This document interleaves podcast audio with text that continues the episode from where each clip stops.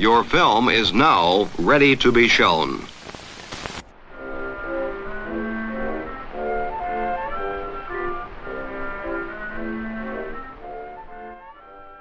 Good morning. I'm Justin Hendrix, editor of Tech Policy Press, a nonprofit media and community venture intended to provoke new ideas, debate, and discussion at the intersection of technology and democracy. One of the documents disclosed by the Twitter whistleblower, Peter Zatko, otherwise known as Mudge, was a report based on internal interviews and documents that assessed the company's ability to mitigate mis and disinformation. The report plainly states that the company, quote, lacks the organizational capacity in terms of staffing, functions, language, and cultural nuance to be able to operate in a global context, unquote. It found the company has a bias towards the English language and English speaking countries a problem that is particularly acute in Africa, Latin America, and Asia. A year ago, Facebook whistleblower Frances Haugen brought forward documents from that company that painted a similar picture of neglect, including underinvestment in content moderation, particularly in languages other than English, and particularly outside of rich Western countries. Another Facebook whistleblower, Sophie Zhang, highlighted how the company fails to protect elections in some of the more fragile parts of the world ignoring the proliferation of inauthentic accounts and behavior. Whether these major tech platforms, not just Facebook and Twitter, but also YouTube, TikTok, and others that have similar weaknesses, will make the necessary investments to make their products safe in an international context is difficult to say. Despite crowing about their policies and investments in trust and safety, there's a great deal more to be done. The reality is underscored in a series of reports published in June by Article 19, an international human rights organization that seeks to advance freedom of expression and freedom of information worldwide. Working with the United Nations Educational, Scientific, and Cultural Organization, UNESCO, which promotes peace and cooperation, and with funding from the European Union, Article 19 studied three countries in particular Bosnia Herzegovina, Kenya, and Indonesia in order to evaluate the disconnect between the tech giants' content moderation practices and what is happening on the ground in the local communities in which content is produced and distributed. The reports Article 19 produced take an in-depth look at each of these countries, documenting a lack of understanding of cultural nuance and local language, insufficient mechanisms for users and civil society groups to engage on moderation, a lack of transparency, and a power asymmetry that leaves local actors feeling powerless. To learn more about the project and its recommendations, I spoke to four individuals involved in the drafting of the reports. So, hello, my name is Pierre-François Docquir. I'm the head of the Media Freedom Program at Article 19, which is a free speech organization based in London. Hello, everyone. My name is Catherine Muya. I work as a program officer for digital rights at Article 19 Eastern Africa. Hello, my name is Roberta Taveri. I work as program officer of media freedom uh, at Article 19 and I cover the Western Balkans in specific. I am Dr. Sherly Haristya from Indonesia. I am an internet governance independent researcher, and I am the author of the report Content Moderation and Local Stakeholders in Indonesia. I'm so pleased to have uh, you all with us today and to hear so many different voices uh, on this podcast looking at different parts of the world. Uh, we talk about content moderation, social media, its interaction with society, with democracy, and to be able to really dive into these particular uh, countries and to the, see what's happening in the fabric of these particular nations is incredible opportunity. Pierre, I want to start with you, perhaps though, on the motivation for this research and what set you off on this path and why you chose these three countries to look at. Yeah, sure. Um, and thank you for, for having us on, on the podcast, Justin. It's a pleasure to be here. This is a project of UNESCO, uh, Social Media for Peace, that is funded by the European Union and our role as Article 19 in, in this project has been to do research on the um, local impact of content moderation, how content moderation on social media is perceived on the ground in three countries, Kenya, Indonesia, and Bosnia and Herzegovina.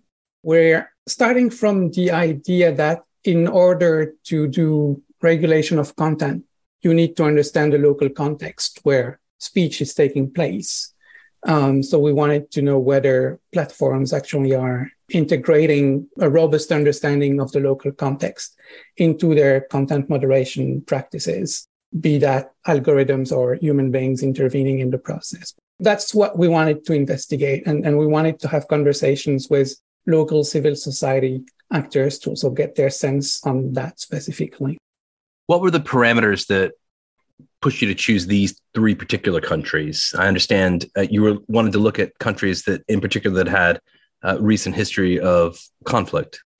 Yeah. Um, so the, the project of, of UNESCO um, has a dimension of looking at how social media could contribute to uh, the dissemination of positive messages that can help, you know, work towards peace and, and resolution of conflicts in society. So the selection of countries for the project was was based on on that perspective.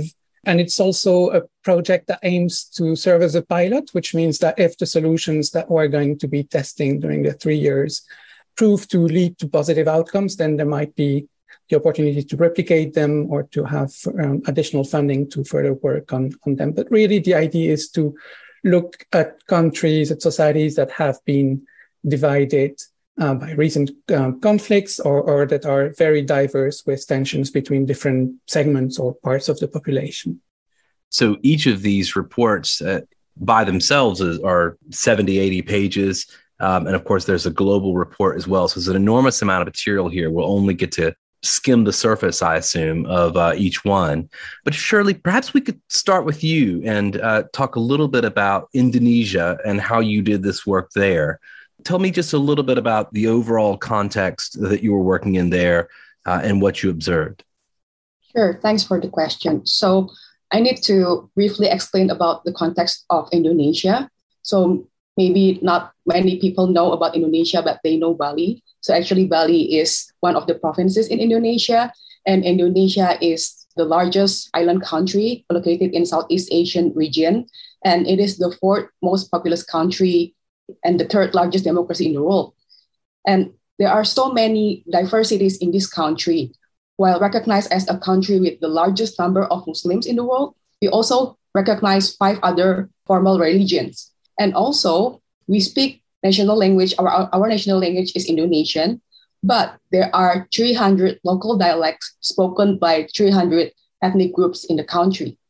So, with this complexity and diversity of Indonesia, like it is really impossible for social media platforms to understand all of the context in any content in question in this country even for me from Jakarta, Indonesia, the western part of Indonesia, I might not be able to understand the insider jokes of someone coming from the eastern part of Indonesia, like from Papua. What about someone from global social media companies? Are they really understanding our local context and making the right and appropriate content moderation decisions in many of the content in question? I will stop there each of these reports uh, does a great job of categorizing and uh, explaining also the kind of fabric of the civil society groups uh, in each country. Um, can you speak to that just a bit? In Indonesia, who the key groups are, how they interact, and also perhaps a, a little bit about the role of the government with regard to content moderation. For international actors, they might perceive Indonesia like the authority is very authoritarian but actually there is also a culture of dialogue among multi-stakeholders among state and non-state actors. So while the government is very keen to censor and moderate any content that they consider problematic the civil society actors and organizations in this country are also very active in uh, monitoring and safeguarding the practices conducted by social media platforms, but also the government. So in this report, we, decide, we divided into at least two civil society groups. First, those civil society actors and groups who are already active in, in content moderation decisions of social media platforms. So they are typically civil society organizations working on digital issues. And some of them are the trusted partners of some social media companies. And the second kind of group is civil society actors and organizations they are not that just the trusted partner of social media companies, but they are impacted by content moderation decisions. And typically, they don't know how to deal with social media companies. They even don't know that they can appeal to content to the content moderation decisions made by platforms. You talk about um, several, in particular, ICT Watch, SafeNet, uh. Um, there are various other groups that are described here, um, and that again, you know, this sort of coalitions and the way that these groups interact uh, is a is a key theme across the board. You know, it's hard to kind of go platform by platform, but your overall assessment of Western platforms and their presence in Indonesia or the degree to which they engage with these groups. Um, how would you grade them? So, our research found that actually there are some initiatives conducted by platforms to put some effort to be more inclusive and transparent by having some trusted partners with these civil society organizations and actors. But in reality, the negotiation process, when these civil society organizations they raise some concerns with regard to the content in questions and the decisions made by platforms, there is no equal decision making power between platforms and civil society organizations. And these civil society organizations and actors, they found it really frustrating. So there is a need that we saw in this report to make a coalition so that civil society organizations they could work together and be an equal discussion partner with social media companies and also the authority. Roberta, I want to come to you next um, and talk a little bit about uh, the context in, in Bosnia and Herzegovina. Explain to us what you see there, and also in a peculiar context, in a post-conflict state, but but one perhaps that's that's a little further out. Uh, sure. Thank you. Thank you for this opportunity. Um, so our research has uh, been conducted by an independent researcher, a local independent researcher. And like uh, Sherly in Indonesia, uh, she, she conducted a number of, uh, of interviews with local stakeholders, uh, meaning civil society, media, academics, activists, uh, etc. And really the, the, the results of this, this research are the information that have been provided as, as a result of, of, the, of these interviews. The main problems that we have identified as, as a result of the research in our report on Bosnia and Herzegovina in relation to content moderation on social media are really related to a sort of disconnect between uh, social media companies on the one hand and uh, communities, media organizations, individuals that actually use uh, platforms on the ground. And the fact that this gap uh, remains sort of unaddressed uh, by uh, social media companies themselves. Uh, for example, if users, if um, civil society organizations working on digital rights try to uh, get in touch with platforms when it comes to, for example, content that has been removed or has been flagged, or any other issue that relates to content where that they have posted, for example, um, the communication uh, is most of the time very complicated. And this is the result of several factors. One is the fact that there are no uh, representatives of uh, social media platforms in Bosnia and Herzegovina, or even focal points that fall, like that they focus specifically on uh, on the country or even on the region. Therefore, civil society actors or users have to deal with, um, have to try to, to reach out to companies uh, to representatives that are based, let's say, in the US or in other in other countries outside of the region, and they also have to use a language which is, not their own. Uh, so most of the time, from interviews that uh, our researcher has conducted, we found, for example, that if uh, they would flag content that is uh, in uh, local language, the response from social media platforms is, is much lower if, for example, is content that is in English or if the answers are uh, articulated in English, uh, then the response is, is much faster. So we see here a problem of both availability uh, or accessibility of these platforms by civil society on the ground and also the ability of actually engaging in languages other than English, for example. You describe a couple of different civil society initiatives uh, that have popped up to try to confront these phenomena. Uh, one, which I won't try to translate, but uh, the group It's All Witches, perhaps you could tell us about. And then also the Balkan Discourse platform and how it engages with social media platforms.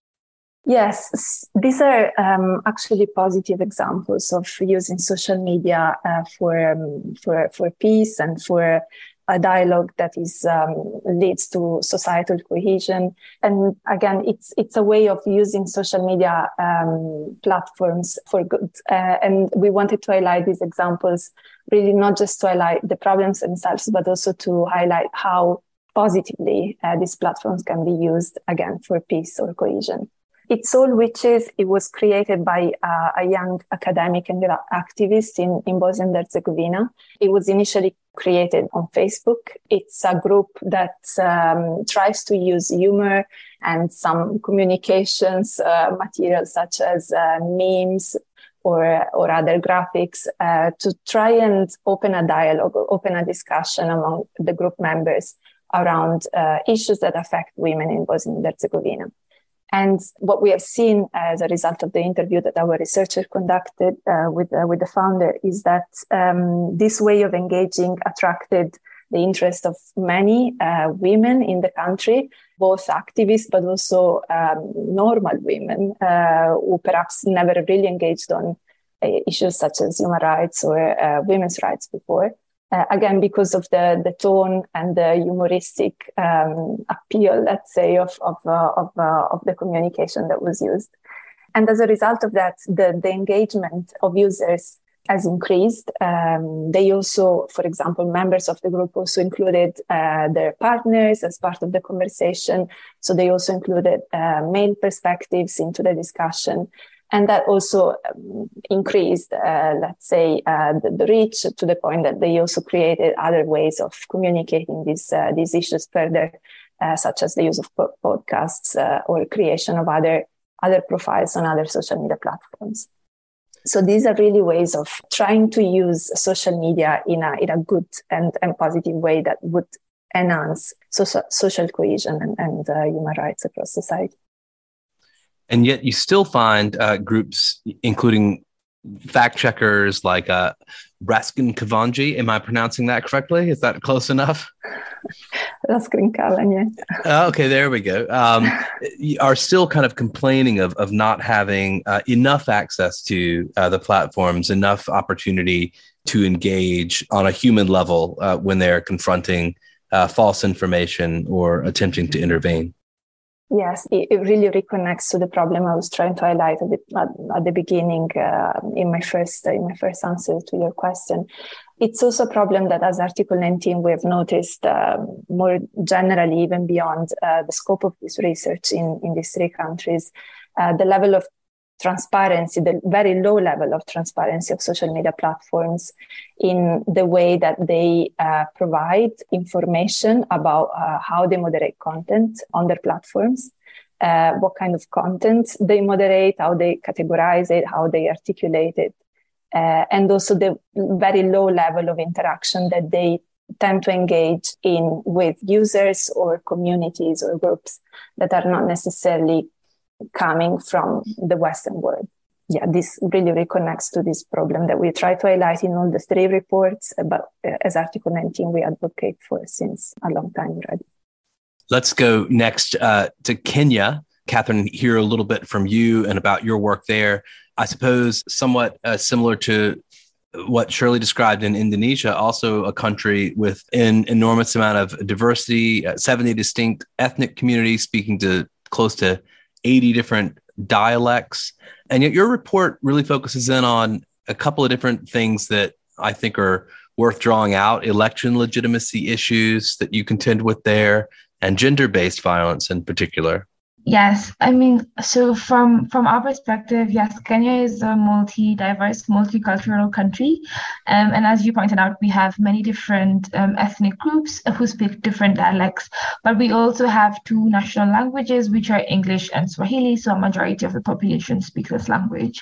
However, because of this diversity in culture and ethnicity, um, this also influences how we respond or we talk online. And so you would find that one of the reasons why gender based violence is really prominent online is because it's also infused with our own culture. And so when it comes when it comes to having such content online, um, specifically because it's not in English words, at some point it's very it, it becomes more difficult for platforms to actually recognize it or to actually recognize it as some type of violence.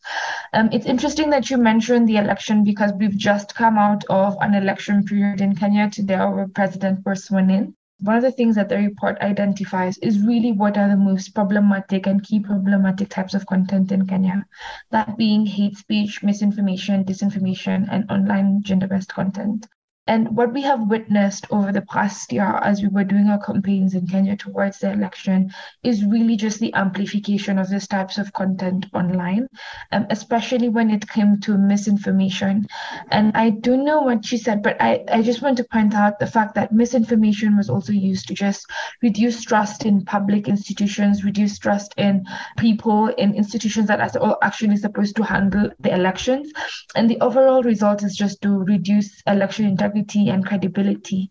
And this comes really because one of the worst times of misinformation during our election period, this moment, was when we were waiting for the results to come out. And there were a lot of false information about which candidate won the election.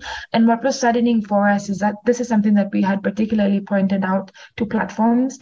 And the, the sense in which they responded was not necessarily very effective. So, for example, the labeling of content on Twitter was not very uniform and to some extent it, it wasn't as responsive as it should be and so i think that even the election engagement really as um, my fellow colleagues were just talking about should be more intentional and should be more it, it should be more consistent. It shouldn't just be around election time and then that's it just a one-off engagement during election.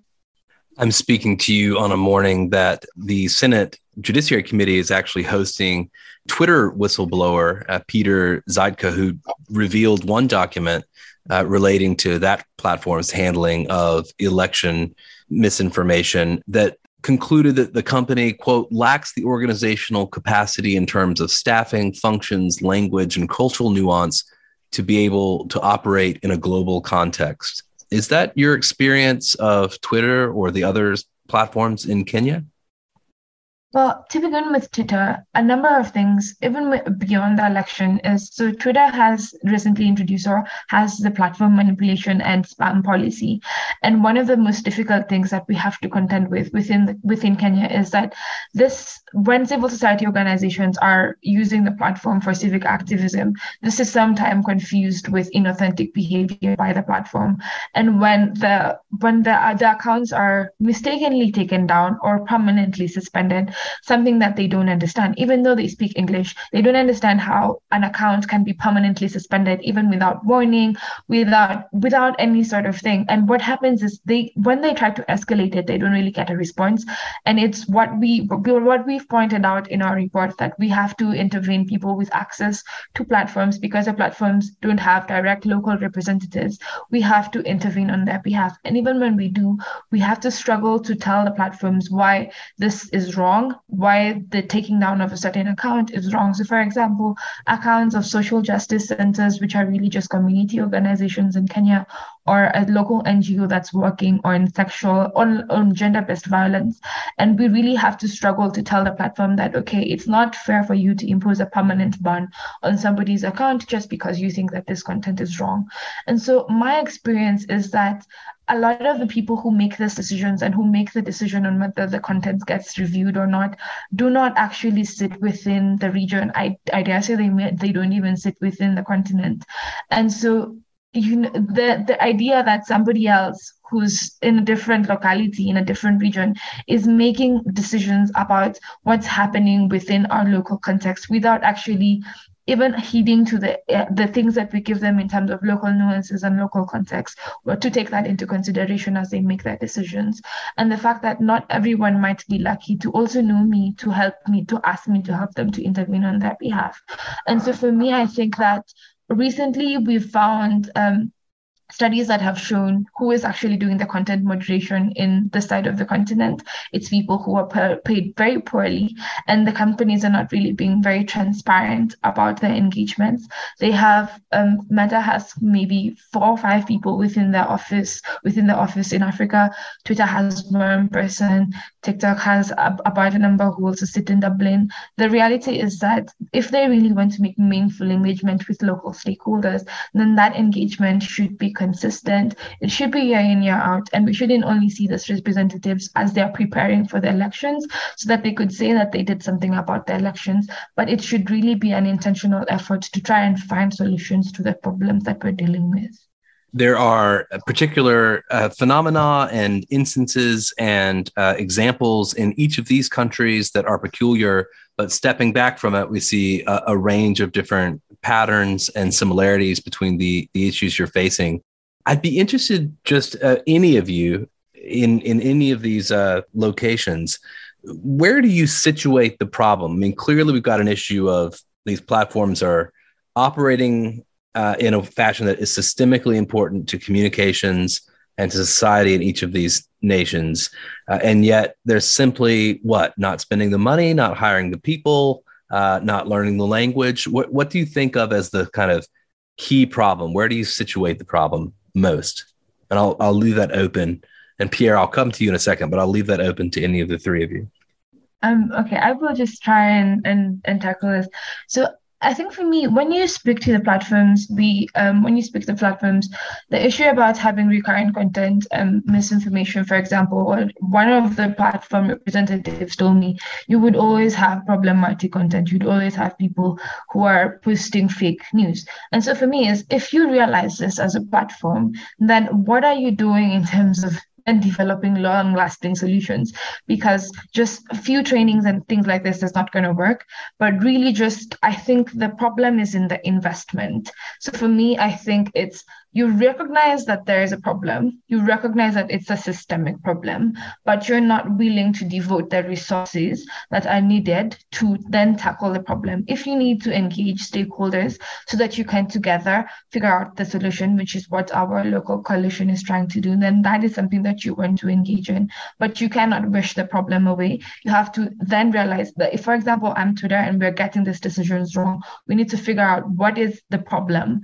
Um, if it is the fact that we don't have this context, then how do we then create this um, capacity within our organization? How do we then also find cost effective ways of doing it if that's the point? But the idea is that they're wishing away the problem and not intentionally spending the resources or designing effective solutions to deal with the problem.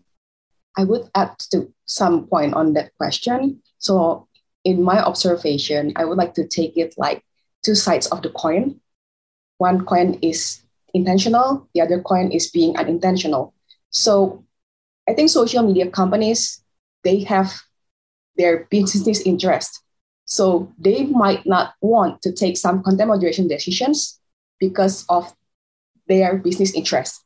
That is one uh, side of the coin, being intentional of not taking care enough of the uh, content moderation problems in uh, various different countries, in non-English speaking countries. But on the other hand, I also think that sometimes pe- these social media platforms are really not knowing where to go, which stakeholders group that they need to consult because of the various different sides of uh, opinion of the content in question. So, who are the uh, legitimate civil society organizations that we need to talk with?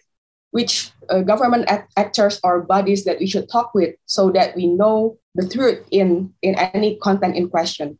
So I think these information related studies, people often differentiate between the, the motivation of being intentional and unintentional that they don't know that they spread some disinformation. I think it could also apply to this context of content moderation and online content governance issues.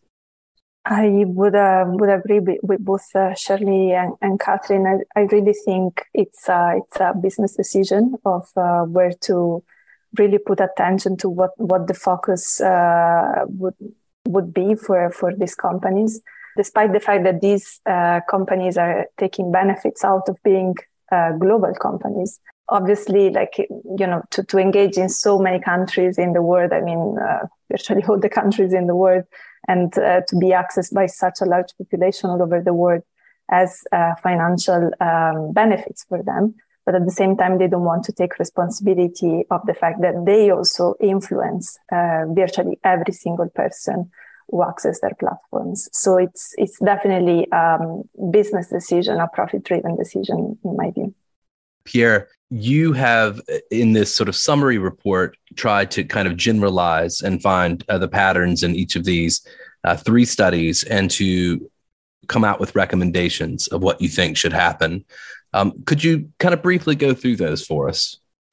Yeah, sure. I think there are two levels of recommendations that I can speak about. The first one is, well, it's something that we've mostly done through a reference to the Santa Clara Principles, which is the name of a set of principles that were developed and adopted by international civil society organizations in, in relation to content moderation and international human rights law. And it's, it's a, a set of principles that are there to sort of guide companies in, in improving their practices and, and bring them in line with international standards on free speech and, and other fundamental rights. And, and the key principle in the Santa Clara principles for us has been the one of cultural competence, which means that content rules should be accessible to people in their local language.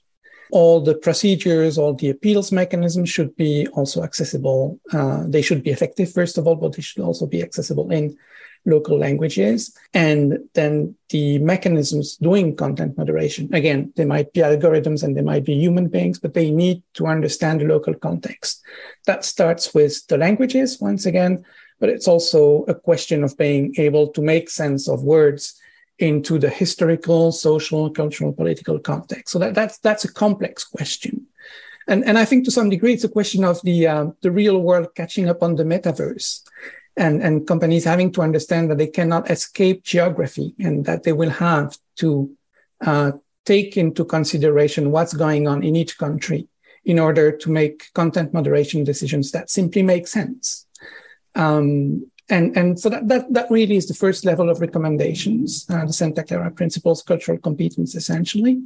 Um, and then there's, um, um, on a more practical level, there's um, a solution that we would like to, to test. And it's the idea of uh, helping uh, local civil society actors come together as a national national coalition on freedom of expression and content moderation. And to some degree, that leaves on the side the issue of public authorities. There actually has also been a series of reports uh, commissioned by UNESCO in, in, in this project on the legal framework and role of public authorities. But our focus really is on, on the relationship between civil society actors, local stakeholders, and the social media companies. Um, and so the idea of a coalition is to look for a win-win solution if they come together as a national coalition, then um, civil society actors would provide sort of a one-stop shop for social media companies. So it would be easier for social media to sort of uh, they would know who to call. You know, there would be one person to speak to, one organization to speak to, and they could gather information about the context, about how to better moderate content, taking taking the complexity of local context into into consideration. And that could, on the other hand, be a way for local actors to gain a voice in the conversations about content moderation decisions that impact their society. Um, so that that's the idea. Um, but of course, a coalition is not something that can be imposed from the outside. It's just something that we can propose to local actors.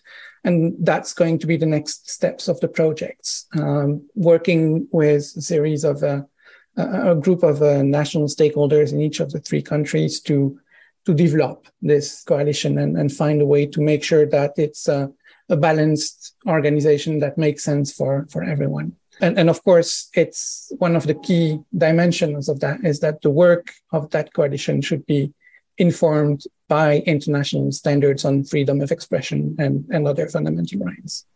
Perhaps just to kind of take, you know, Catherine in particular's assessment of the problem, the lack of investment. When you talk about these coalitions and you talk about putting these together, of course, it's an enormous amount of labor essentially that's going into trying to defend the information ecosystem uh, in these particular nations, but also, you know, perhaps globally. Um, you know, here in the United States, I've been involved in conversations just in the last few days about how much money uh, and time is being spent trying to defend against false election claims, uh, the types of harassment and abuse that's being levied at election workers, seeing very similar things with public health officials and medical workers and with regard to the COVID 19 crisis and sort of conspiracy theories leading to violent threats, even against doctors and nurses. Um, so there's a real cost. There's a lot of money uh, and effort that's going into kind of confronting misinformation, conspiracy theories on social media. Um, you're calling for more. Uh, where does the money come from to support those activities? How do we make that work? And you know, is this just the way it is going forward in social media? We're going to have to have these permanent structures in place to essentially clean up these for-profit platforms it's it, the question of funding is a complex one and it, it can it could be answered differently in different countries. Uh, it, it's also a matter of, of seeing what are the resources of, of local organizations what resources they can have access to what are the interests of donors. And of course there's also the consideration that, that is sort of, of obvious is that uh, social media companies are very profitable companies. Um, so maybe to some degree some of that profit should go back uh, to the countries and to ensure that they um, do no do no harm or at least contribute to uh, you know mitigating harms that can result from from the massive circulation of a content that that is that is problematic.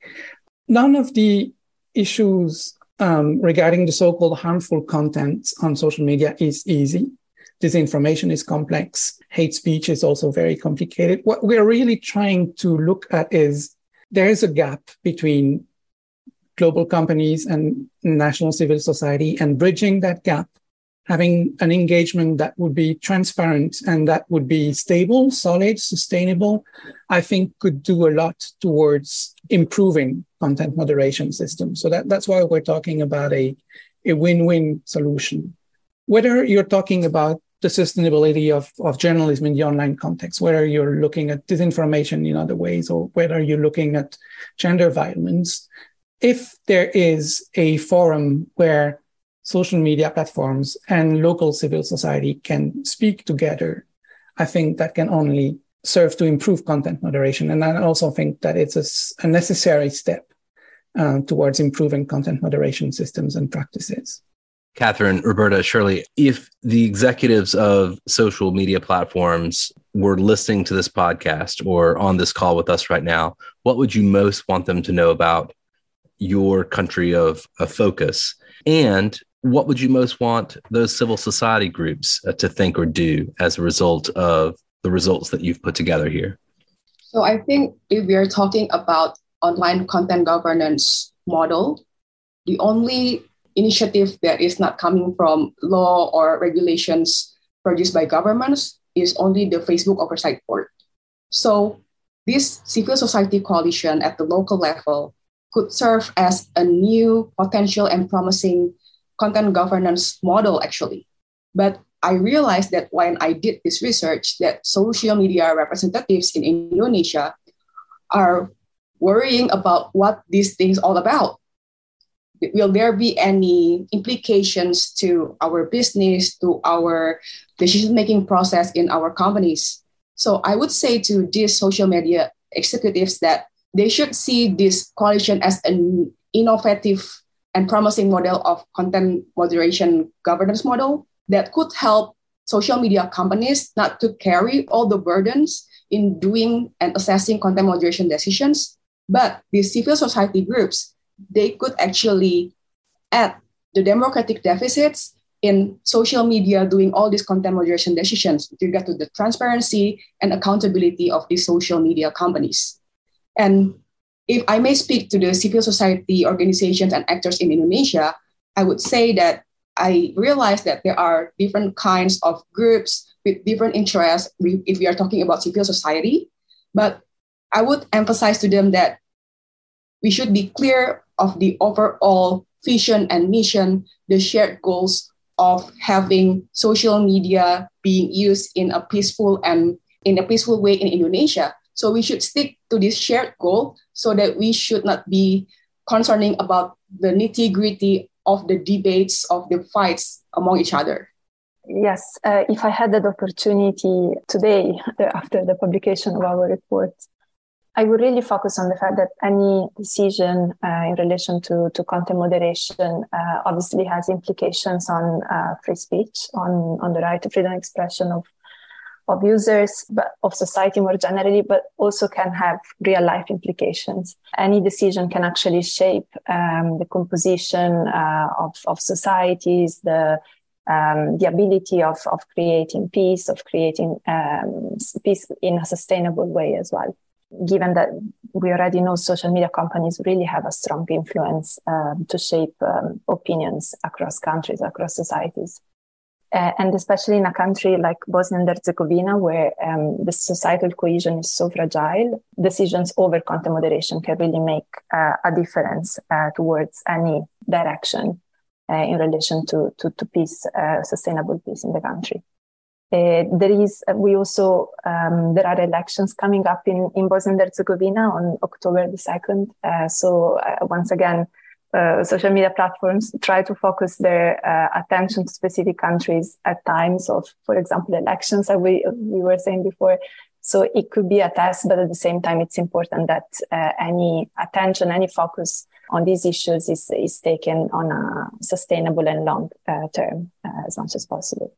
And if I could address civil society in the country is really to, well, we, we have seen a lot of uh, enthusiasm by all uh, actors that our researcher interviewed in Bosnia and Herzegovina to join um, a local coalition on content moderation and freedom of expression.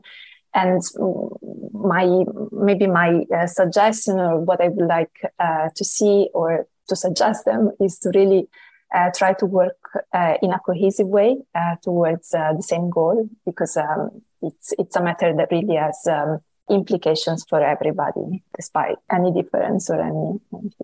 Catherine. I think for me, I would say um, three things poor content moderation decisions impact the work, negatively impact the work of civil society.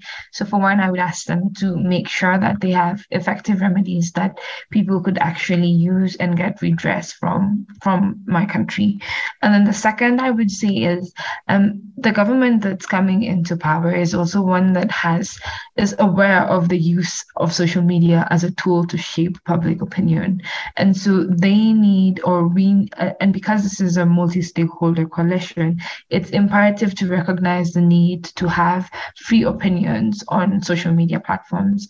And as for the coalition, I think what what I would say is if the coalition has is multi-stakeholder, it has the participation of many um, civil society groups doing different things, civic tech, um, civil society work, and academics. And I think this presents a, such a unique idea to engage the coalition in trying to if if for example a platform was struggling with what capacity it would need or what um, engagement it would need to design a local approach to content moderation for kenya the coalition is one of the easiest way to go about it. If you're thinking about um, what are your staffing needs your language needs your everything needs um, a needs assessment with the coalition is a, is a very good thing for for you to for a platform to consider.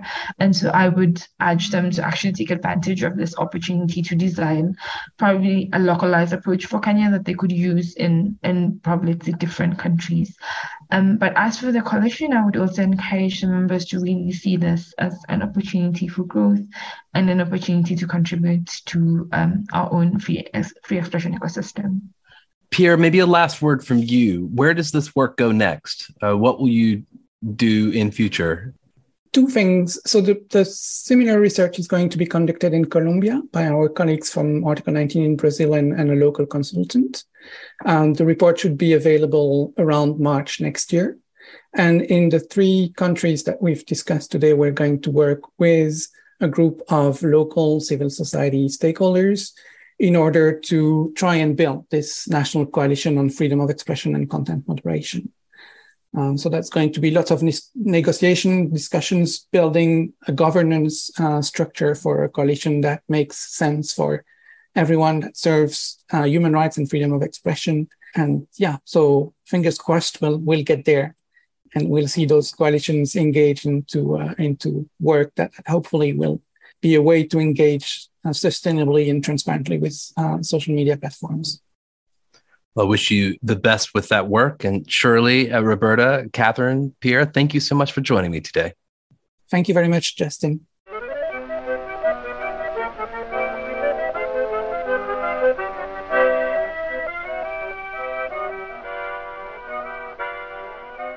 That's it for this episode. I hope you'll send us your feedback. You can write to me at justin at techpolicy.press or find us on Twitter at techpolicypress. Thanks to my guests. Thanks to Article 19's Michael Castor. Thanks to my co founder, Brian Jones. And thank you for listening. Tech Policy Press.